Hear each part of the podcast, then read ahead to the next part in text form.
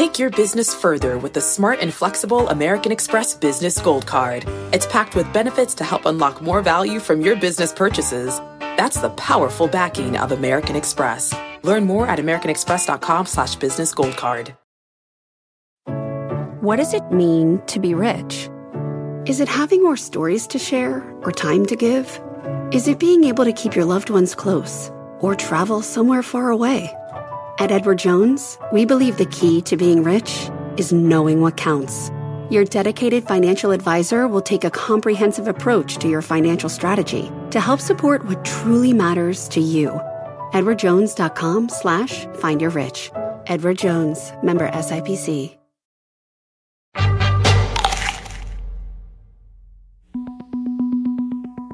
I was at an in person conference a few years back, the old days when people used to meet face to face. And a few minutes before we all sat down to dinner, the conference organizer pulled me aside and asked if I would be willing to facilitate the conversation at my table. Now, that is roughly my least favorite thing to do, and it only got worse when I was handed a list of suggested topics, not one of which was remotely interesting to me. So I decided to try something different, something I'd never tried before. I tore up that list of topics, and instead, I proposed that to start the conversation, each person should take five minutes to tell his or her life story. But with one twist. I told them I wanted no self deprecation and no modesty, that I was giving them permission to be braggy and arrogant. I turned to the woman sitting on my left. Her name badge said Marina Nitze. She was younger than the other people at the table, small in stature, clearly an introvert. I said, Marina, how about you start? And it was immediately obvious that braggy arrogance was far out of her comfort zone. She spoke slowly, repeatedly apologizing after she noted an accomplishment. Each time I interrupted, telling her I gave her 100% permission, indeed, that I insisted that she tell us about every amazing thing she had done. And what unfolded was one of the most fascinating life histories I've ever heard. Welcome to People I Mostly Admire with Steve Levitt. More than a year had passed since that dinner when I decided to start this podcast.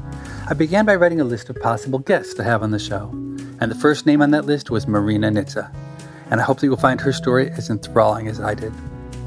Now, in this podcast, I can't recreate the intimacy of a dinner table, and I can't promise her that if she brags and gloats, you listeners won't walk away thinking she's a self centered, self promoting jerk. So I'm really worried that the version of her life she gives today won't be nearly as interesting as the uncensored version she offered that night. I do, however, have one thing working to my advantage. I've heard the full, arrogant version of her story, so if she leaves the best stuff out, I know what questions to ask her.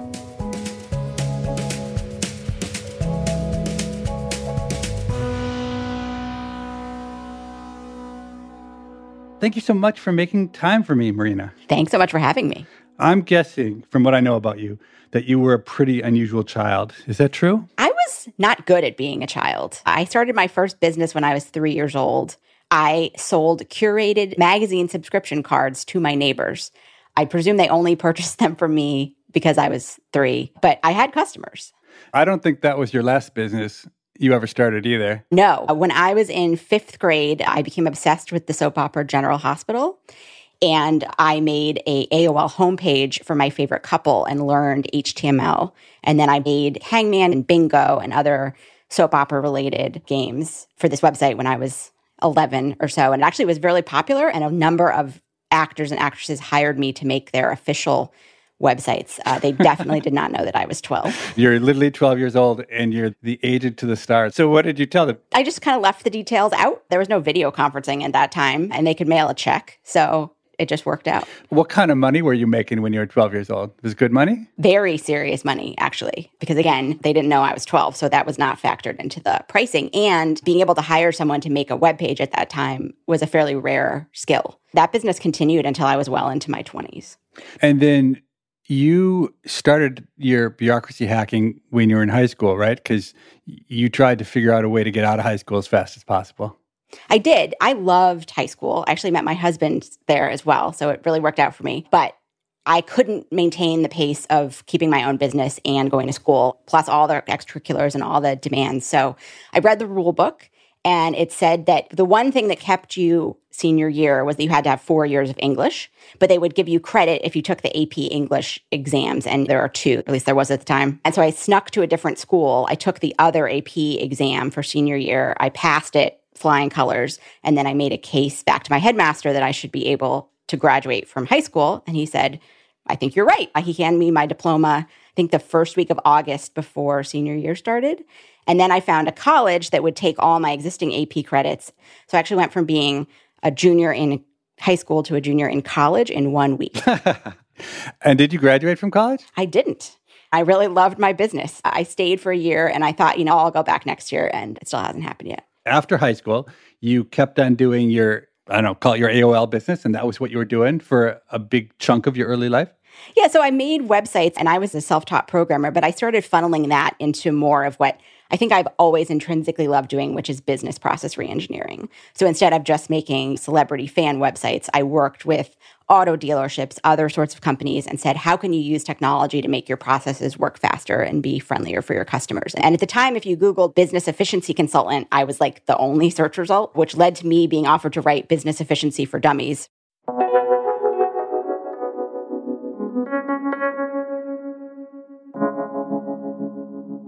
So you were doing this efficiency consulting, and then somehow you made your way to Washington. How did that all happen? I was involved in the early Seattle tech startup scene, and I heard uh, from a local blog that the city of Seattle was offering a $20,000 prize to the company that could make the best web app that used open city data. And I thought this was stupid because $20,000 is not enough to make a real app that would really be in production all you're getting is a prototype that won't ever see the light of day. And so I investigated a source of this $20,000 prize, and it was coming from a mayor's advisory board on technology. So I applied to join the board. I was accepted. Then I volunteered to run the committee overseeing the prize. And then I canceled the prize. and we put that money instead on building relationship and community between the city IT team and the Seattle tech startup community. Meanwhile, I see Chief Technology Officer of the United States, Todd Park, on TechCrunch Disrupt. And he says, I'm looking for a bunch of tech savvy entrepreneurs to come into government and disrupt it. And when I heard this, my first, second, and third thought was, I am totally not qualified. I'm self employed. I didn't finish college. I'm a libertarian. But it said if you sent in your resume, you'd be added to their mailing list. And I thought that could be useful in my committee. So I bought a $3 bright blue resume template online that said, I'm Marina at the top. And I sent it in, expecting to hear nothing. And I actually cried in my apartment that night. And I'm not an emotional person, but I felt like I was a failure. Like I had made so many life decisions that meant I would never be qualified for this really cool sounding opportunity. And I felt really down on myself. A few months later, I get a call from Richard Culatta at the Department of Education asking if I want to be his Presidential Innovation Fellow. And my first reaction was like, I didn't apply to the Department of Education. And luckily, he didn't let me hang up the phone. And by the end of it, he said, Your blue resume really stood out in the pile. And so I got on an airplane. I crashed on a friend's couch in Washington, D.C. And I joined the first class of Presidential Innovation Fellows. It was a new branch of the White House Fellows Program. I worked on open data at the Department of Education.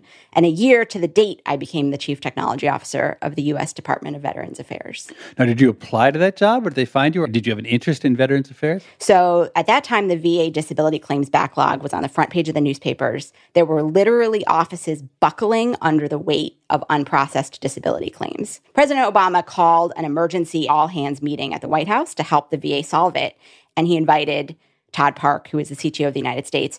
Todd had a conflict and asked if I would go and take notes for him. And I immediately fell in love with the problem of solving VA disability claims because it wasn't a technology problem so much as a business process engineering problem. So I flew around the country for a few months. I mapped out the process end to end. And then the White House appointed me to be the CTO of the VA. I've lost track of how old you are, but you don't seem very old at this point from what you've told me. I was 27. I think I still am the youngest appointed C suite executive in the federal government. I think it really speaks to the, I don't mean to be self deprecating, but to the dearth of technical talent around at the time. It is slightly crazy looking back that they put a 27 year old in it, but I also think I did a good job. So I don't know. Yeah. Yeah. So a few years earlier, you were working as an independent consultant, and now you're the chief technology officer at the VA. You must have a huge team and a huge budget. How do you deal with that change? Uh, so the VA is the, the largest civilian agency. It has 330,000 full time employees, and IT alone has a $4.6 billion budget and 16,000 staff members. However, I was the chief technology officer, not the chief information officer. So when I started, they told me my job description was to redefine the art of the possible for how America honors and serves its veterans. And to do that, I had a zero dollar budget and zero staff members. that doesn't really sound like a recipe for success to me. I was sitting in my office one of the first days, and nobody would let me into their meetings because they were really afraid of the impact that the new person who had just been auditing the VA from the White House was going to have on their projects. So I was fairly lonely that first week. But I really thought actively about this documentary I had seen about this guy that trades his red paperclip through a succession of barters for a house. And I'm literally thinking about this, and I'm sitting in my office, and a member of the executive secretary team pops her head in and says, Hey, Marina, have you seen Green Pack 82? And I said, I don't know what a Green Pack is, but I have nothing else to do. Let me help you find Green Pack 82. And it turns out when members of Congress write letters to the VA, they actually get hand delivered and then put in a green folder. And then anybody that may have feedback on the response would have to get their hands on this green folder and handwrite their edits into it. And so the executive secretary team was going all around this building all the time saying, Who has this green folder? And I said, What if we printed barcodes on the front of the folder and then you could keep track of who had last checked it in. And I had unknowingly unlocked this unbelievably powerful source of political capital because now I was best friends with the executive secretary team that controls everybody's meetings. I thought VA could be a veteran centered organization where a veteran could actually get all the services and benefits that they were entitled to in one cohesive place. As part of traveling around the country, I had spent some time sitting at VA hospitals. And I remember meeting this woman who really changed my life. Her husband had been hospitalized at the VA for the last nine months. He had not been in the VA for decades because his private sector doctor told him he would never be able to get through the application process. And one day his doctor was out sick, and a different doctor came in and said, Hey, why don't you apply for VA healthcare? So he gets into VA, and as the woman's telling me her life story, I'm asking her, what other VA benefits and services do you take advantage of? Because they were eligible for home loan, their kids could go to college on the GI Bill. And she looks at me and says, What other benefits and services? So it struck me you could live at the VA for nine months and not have any idea of all of the things that you were eligible for. We were really falling down on that. And so I laid this vision out for what a 21st century VA would look like and partnered with a colleague who had beautiful visual design skills, Molly, and I spent an entire paycheck printing this vision document book out at Kinko's. I later discovered that the VA also has a printing press on the sixth floor, but I hadn't found that corner yet. And so I leveraged my relationships with the executive secretaries to get meetings with all of my senior leader peers at the VA, and I gave them copies of this vision book. So, right now, you are working as the chief technology officer, but essentially nobody knows anything about you. You deliver this thing, and what happens next? I start seeing it peeking out of every senior leader's briefing book. They're carrying it around with them. My next meeting, I get called into the public affairs office who is angry with me because this vision book had been faxed to an investigative reporter who had follow up questions. And I knew I was onto something then. And the senior leaders helped me give it to the secretary. And when he came back, he said, Hey, Marina, I believe in this vision. I will give you a head count of two people, which was much larger than my zero. You're listening to People I Mostly Admire with Steve Levitt and his conversation with Marina Nitze. After this short break, they'll return to talk about how Marina's working to fix foster care and her personal experience with type 1 diabetes.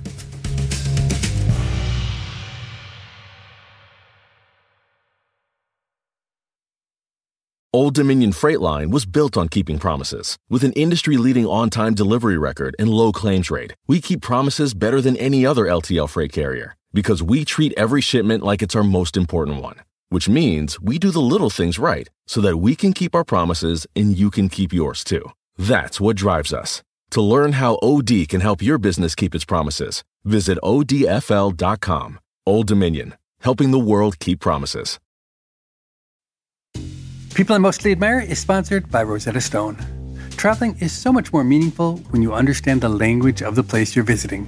Rosetta Stone, one of the most trusted language learning programs, has helped millions learn new languages and can help you too. With Rosetta Stone, you'll learn intuitively. You're trained to listen, speak, read, write, and think in your chosen language. You'll be prepared for real, authentic conversations. Plus, their true accent feature gives you feedback on your pronunciation. And with the Rosetta Stone app, you can learn anytime, anywhere with customizable lessons as short as 10 minutes. For a very limited time, our listeners can get Rosetta Stone's lifetime membership for 50% off. That's 50% off unlimited access to 25 language courses for the rest of your life. Redeem your 50% off at rosettastone.com slash admire. That's rosettastone.com slash admire.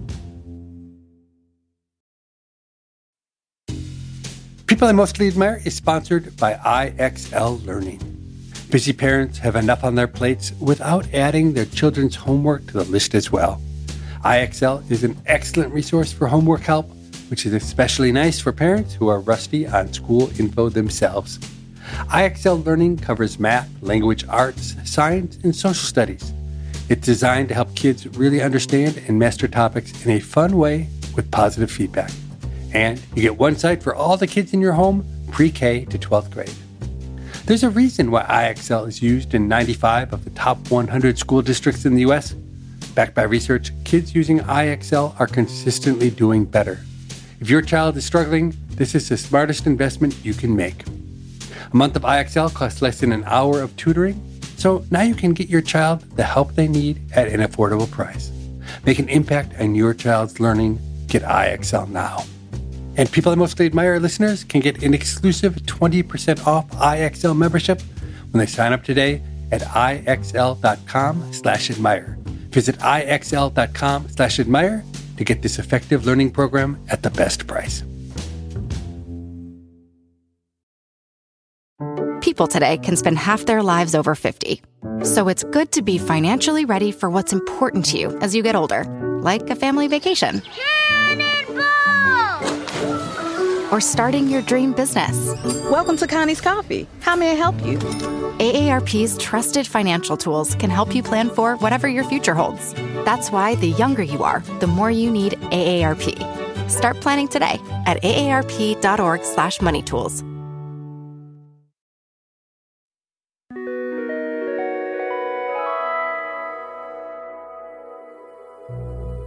Did you notice how reserved Marina was initially? She said, Oh, I was not good at being a child. I started a business, but they only bought stuff because I was three years old. And she described the things she did, but she usually left the most impressive part out until I prodded her, and then she revealed it. But as the conversation went on, I think she realized I was going to force her to reveal her accomplishments, so she started to volunteer them much more freely. For the rest of the interview, I want to ask about her latest work related endeavors, but also about something much more personal that came up at the dinner table that night a few years back her lifelong battle with type 1 or juvenile diabetes.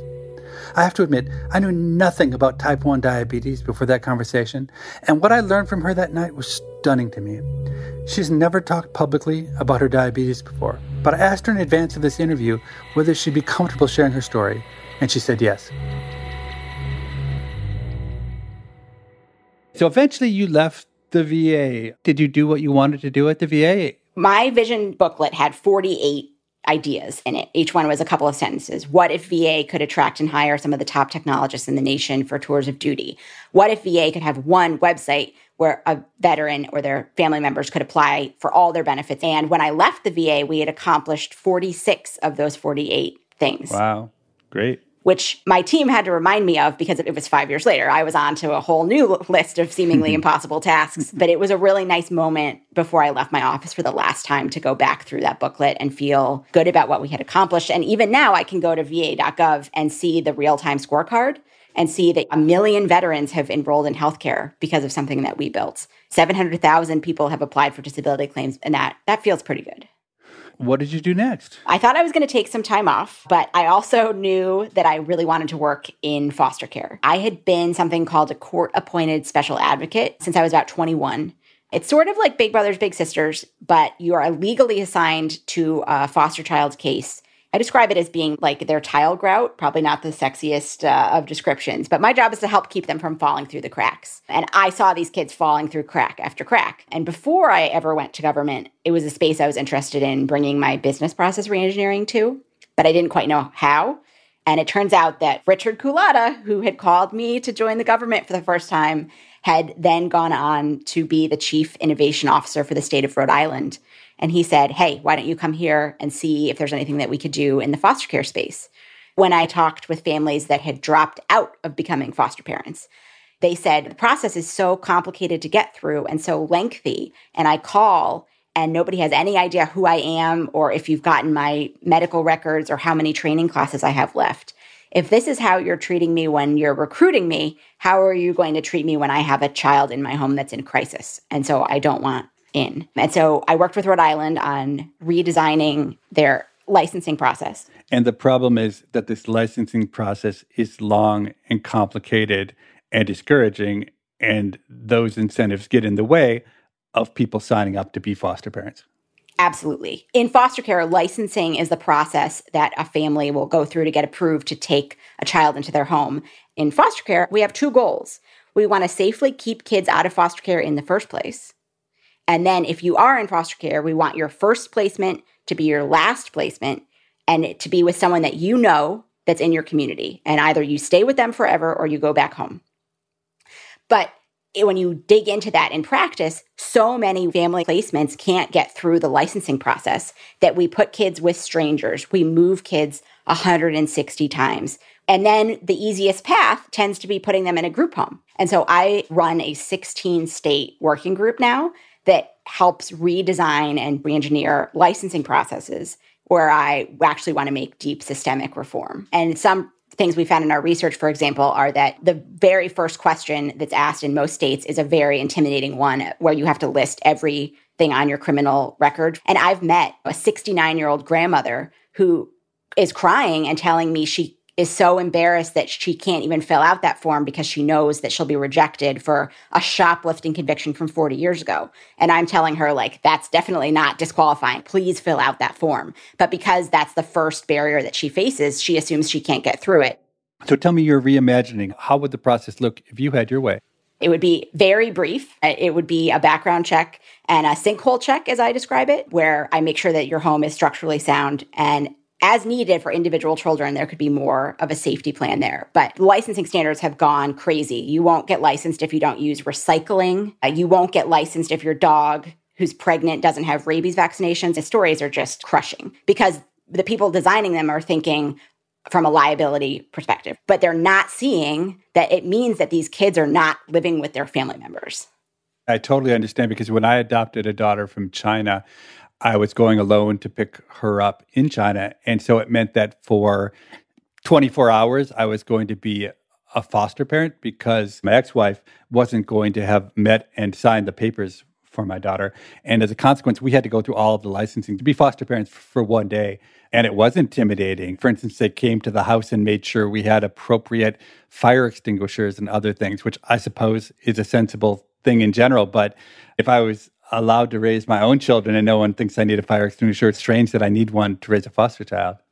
The strangest is many states will allow you to be placed with your grandmother based on just a background check and a sinkhole check, but they won't give them any financial resources until they go through all the other requirements. And to me, that is the worst of all because it's really putting up so many insurmountable obstacles to give family members the financial resources that they need. Whereas if we put them with a stranger, we will suddenly materialize daycare funds and funds for fire extinguishers and all this sort of thing. And we really need to focus more on how we make licensing and resourcing family members as easy and frictionless as possible. Do you think we're too quick to remove children from the home or too slow? Uh, we are generally too, well, it's not so much that we're too quick, it's that we remove them for lots of unacceptable reasons. Even the federal government estimates that 60% of kids are in foster care because they're poor. Poor children are disproportionately exposed to mandated reporters. So every time their parent takes them out of school to go get a housing voucher that they have to wait all day for in the office, that housing voucher representative is mandated to report that child is truant from school. Even though the parent had no other mechanism to safely get their child home from school and get the voucher. We will regularly remove children from homes because parents are leaving them home alone because they can't afford daycare. And then we place them in stranger foster care with a full daycare stipend. And those are the sorts of incentives that we really need to look at. Do you have advice for kids in foster care? Are there things they can do to better navigate the system? So, some of the most impressive, most accomplished people I've ever met in my life are former foster youth. And to the best of your ability, you have to hold on and look at this as a time where you will build your resilience and you will build your grit. It is not your fault. To the extent that you can reach out and build a supportive network of adults that can help you through, I encourage you to do that. But you got to make it to the other side because you will be so much more powerful than your peers based on your strength and your experience than you can even imagine right now.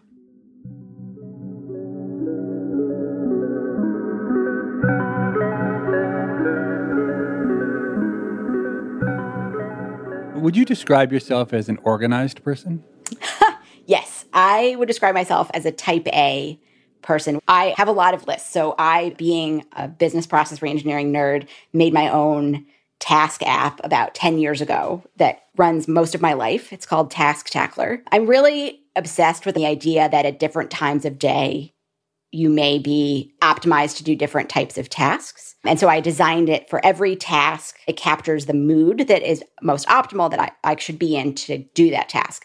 And this came out of a problem I noticed where I would be super caffeinated, raring to go in the morning, and I would immediately do the laundry or make a grocery list. That's a terrible thing to do when you're sharp and caffeinated. That's when you should be working on big writing or research projects.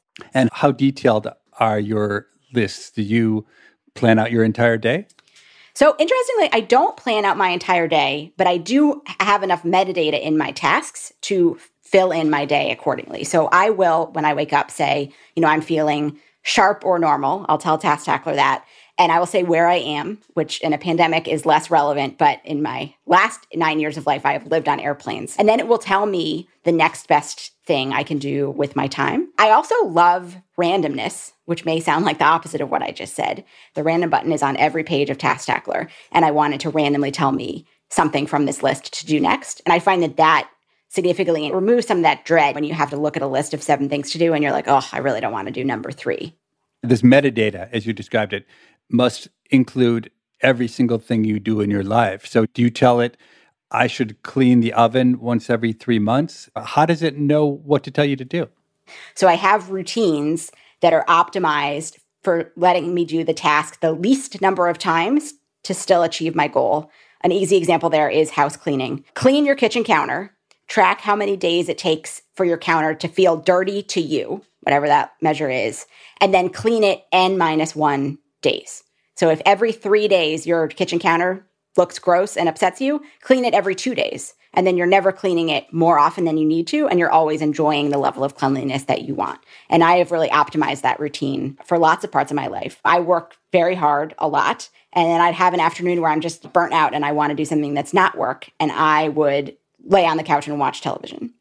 And instead, now I have a leisure mode that says, Hey, remember, you wanted to learn how to make cheese. You wanted to watch this movie. You wanted to listen to this podcast. And so it will deliver up leisure tasks in that way. To me, being a good friend and a good family member and a good wife are my top tier tasks in Task Tackler. And I assign tasks to them because if I'm structuring my work contracts, and prioritizing that, I should be giving the same attention to my personal relationships. How many tasks do you have total embedded in this software? My last task was number 16,782. So I don't know if that sounds like a lot or little. I have been using this for a long time.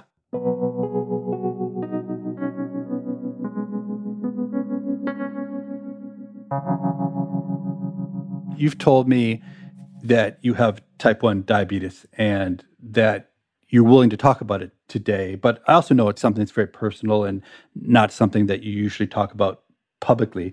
So, how about we give it a shot? And if at any time it starts to feel uncomfortable, we just uh, move on to something else. How's that sound? That sounds good. Yeah. You've seen me talk about it 100% of the times that I have talked about it, all twice. Can you explain in really simple terms what diabetes is and the difference between type 1 and type 2 diabetes? Type 1 diabetes is when your immune system attacks the cells in your pancreas, so you can't make insulin anymore. And insulin is necessary to move sugar from your bloodstream into your cells for energy. And without it, your body will effectively eat itself and die. Type 2 diabetes is a disease of insulin resistance, where you are making some insulin, but not enough to get the sugar out of your blood. I have type 1. How old were you when you were diagnosed? I was nine, so in 1994. As I understand it, the key to managing diabetes is keeping your blood sugar level stable. And I'm guessing, given your prowess at organization and managing things, you were probably really good at keeping your blood sugar stable. So there's this measure of how stable your blood sugar is. It's called your A1C, and it reflects an average of your blood sugar for the last three months. So a non diabetic like you, yours is probably 4.4 to 5.2. 6.5 is where you're diagnosed. That's the diagnostic criteria. But interestingly, once you have diabetes, then that also becomes the goal. And for decades, my doctor said if you keep an A1C at 6.5, you will be safe from complications. And yes, I was all over that. I would pre bolus the exact amount of insulin before my bowl of whole grain pasta. I made sure I had every macronutrient tracked on a checklist. I weighed my food. I was hitting that 6.5 target as I had been told. It was absolutely in spreadsheets and I would very carefully analyze it. So that sounds a real success story. You were the perfect patient. Is there a problem with being diabetic if you manage it perfectly? I think it's about what perfectly means. So I believed this until I was 32 and I went for my annual eye doctor appointment, which I expected to be routine and normal. And he very nonchalantly told me that I was starting to go blind. This happens to all of his diabetic patients. He was surprised it took so long at, you know, the old age of 32. Why were you going blind? You were doing what you were supposed to do. You were managing it, right? That was my question. So after that diagnosis, I also developed something called diabetic frozen shoulder, which is basically you move your arm in a very limited range of motion and it's extremely painful. And so here I was having followed every rule that I was given by the medical establishment, and I have two serious life altering complications. So, what did you do after the diagnosis? So, I went outside, I threw up in the parking lot, and then I did what probably everybody would do I Googled and I said, How do I fix this? I have done everything I was told. And Google had this community called Type 1 Grit, and they followed a type 1 diabetic doctor called Dr. Bernstein and they were reversing nephropathy, which is kidney disease. They were reversing neuropathy, which is when you lose sensation in your feet. And they were doing it by lowering their carbohydrates. So they were achieving normal, non diabetic blood sugars and A1Cs. And what really struck me when I learned this was this is the most obvious thing. I am a smart, organized person. How has nobody told me this for 25 years? I'm just shocked that these were the realities that many people, maybe everybody who has type 1 diabetes, ends up being debilitated in various ways and no one tells you. I mean, is that not malpractice on the part of the medical profession? I think it comes down to there's a tremendous fear in diabetes management of a low blood sugar because one low blood sugar in the middle of night can kill you. But there's nobody suing their doctor because they need their feet amputated and they can't see anymore and they can't move their left shoulder. So the incentives for the medical community are we must avoid that low blood sugar at all cost and these downstream consequences are just inevitable and unavoidable. And so you're saying really the doctor's incentive is to avoid this acute incident with low blood sugar that leads to some awful short run outcome as opposed to the chronic debilitating thing which ruins your life and so they emphasize the acute over the chronic. Absolutely. There are studies that I've now read that type 1 diabetics on average have 19 fewer years of lifespan, which I would consider significant. So you discover this organization, and what behavior changes does the organization think you need to make to overcome the debilitating effects of diabetes? It's very few carbs and very few carbs in one sitting because carbohydrates are the main factor that drives your blood sugar up. Type 1 diabetics do always need a little bit of insulin for routine background body tasks. But once I switched to a low carb diet, I needed one tenth of the amount of insulin and I had normal non diabetic blood sugars. How long did it take for your blood sugar levels to fall? It was almost immediate. There was definitely some tweaking, but within that first 90 days, my A1C had dropped to 5.2, seemingly impossible for someone with diabetes. I also felt so much better in a way that I never realized I felt badly before. So I have had diabetes my entire adult life, so I don't really remember a time before. My quality of sleep went up, my energy went through the roof. Now, I've heard Peter Attia, who's a friend of mine, he had a guy named Jake Kushner come on his show, and, and they were talking about this exact issue. So I just want to emphasize you're not a doctor, but everything you're saying exactly jibes with what I've heard. But it leaves me so puzzled. Like you made a simple change in your diet, it's completely transformed your life. Yet the American Diabetes Association doesn't espouse this approach. Is that true? And how do you explain why this approach is not mainstream? I spent a lot of time thinking about this because I'm angry that nobody talked to me about it. And I'm angry that this is not the first course of treatment for everybody. The medical approach is more and more drugs. Medicine does not treat with food. And the American Diabetes Association, I don't think, has any incentive to reduce the scope of its scale. Let me make a counter argument. You're trying to fix foster care. That's like you saying, oh God, if I fix foster care, there's not going to be a problem for me to solve. So I shouldn't fix foster care. Don't you think the American Diabetes Association would have the same view? If they could get rid of diabetes, it would be a good thing? I would like to believe that. I have not seen their behavior align with that. Here's an interesting thing Tracy Brown, who is the CEO of the American Diabetes Association, recently met with Dr. Bernstein, and she tried his method, and she is almost completely in remission herself. But when she talks about it publicly, she is roundly criticized. But by all accounts, she seems to have discovered that there is a way to reverse her disease, and she is not able to get her organization to embrace that too. Thinking like a rational person, I'm just left thinking there must be another side to this story. For instance, is it the case that if you're on this low carb diet and then you deviate, then you run a real risk of some kind of tragic outcome? No, that does not apply. And I agree with you that this sounds overly simplistic. I think part of it is like there's no low carb lobby. I also think this is a complicated issue to address. So in my case, I was fully ready and willing to jump into a low carb lifestyle and track it and feel good about the success. But this can be hard for a lot of people. A lot of people have a lot of attachment to food and their grandmother's casserole and whatever else it may be. And if you are told, hey, you could take these few drugs and continue living your life exactly as it is, or you have to swap out your wheat flour with almond flour and swap out your Pop Tarts with legendary Pop Tarts. Not everybody's willing to make that change. I recognize that there are complicating factors in terms of food availability in food deserts, in terms of what you can spend your food stamps on, in terms of hospital cafeterias, in terms of school lunch menus. So I'm sure there are doctors listening to this, and I'm sure they're screaming, saying, You're not a doctor, and this is heresy if people follow this advice, it's going to kill them. But what you're telling me as a non doctor is that's totally false. What I'm telling you as a non doctor is that last week I went back to the eye doctor, and three years after adopting this low carb diet, my progressive incurable disease is almost gone with no treatment.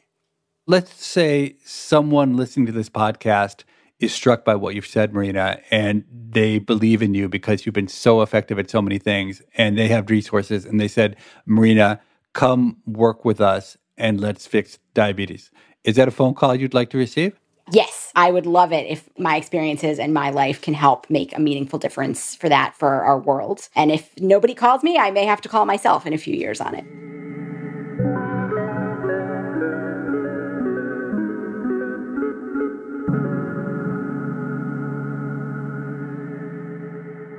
I look at your life in awe and I just think, wow, you have done so many amazing things in such a remarkable way. What kind of advice would you offer to someone when you think about the secret to to living a good life, a life worth living? I really live my life by this Lily Tomlin quote. And the quote is I always wondered why somebody didn't do something about that. And then I realized I'm somebody. To me, joy in life is making the world a better place and concretely making progress every day. Uh, and I hope that for everybody. The American Diabetes Association has somewhat amended its thoughts on a low carb diet. While they're not promoting it to the extent Marina is, they do acknowledge that there can be health benefits for diabetics and people should make the right diet choices for themselves. Nonetheless, I was so motivated and disturbed by Marina's diabetes story that I've made diabetes a key focus of the research center that I run at the University of Chicago. It seems like such an opportunity to do some good. And separately, at the top of the podcast, I mentioned that little social experiment around the dinner table where people were given permission to tell their story full of arrogance. It's worth noting how that experiment played out. After everyone told their story, we began to talk about the experience. And what was strange and unexpected is that without any prompting, we all began to reveal our deepest failures and our greatest fears. I think every single person at that table shed a tear that night. I left that table with the feeling I had made seven close friends. Then COVID hit, so I've never been able to replicate the experience. But if anyone listening finds himself in a position to try to carry out that social experiment, I would love to know how it works out. Send me an email, whether it succeeds or fails.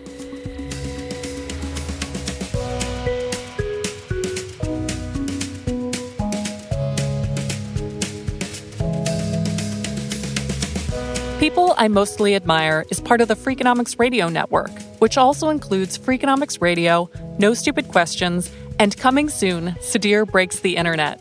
This show is produced by Freakonomics Radio and Stitcher. Morgan Levy is our producer, and Dan Dzula is the engineer. Our staff also includes Allison Craiglow, Mark McCluskey, Greg Rippin, and Emma Terrell.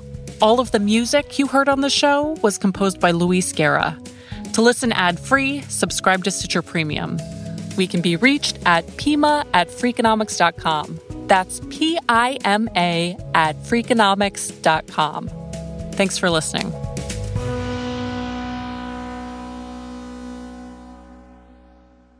I suspect the American Diabetes Association won't be calling, though. Probably not. The Freakonomics Radio Network. Stitcher. People today can spend half their lives over 50. So it's good to be financially ready for what's important to you as you get older, like a family vacation. Or starting your dream business. Welcome to Connie's Coffee. How may I help you? AARP's trusted financial tools can help you plan for whatever your future holds. That's why the younger you are, the more you need AARP. Start planning today at aarp.org/moneytools. Want to make mom's day? Get to your Nordstrom Rack now and score amazing deals for Mother's Day, which is Sunday, May 12th. Find tons of gifts from only $30 at Nordstrom Rack fragrance, jewelry, luxury bags, activewear, beauty, and more. Save on Kate Spade New York, Stuart Weitzman, and Ted Baker London. Great brands, great prices. So shop your Nordstrom Rack store today and treat mom to the good stuff from just $30.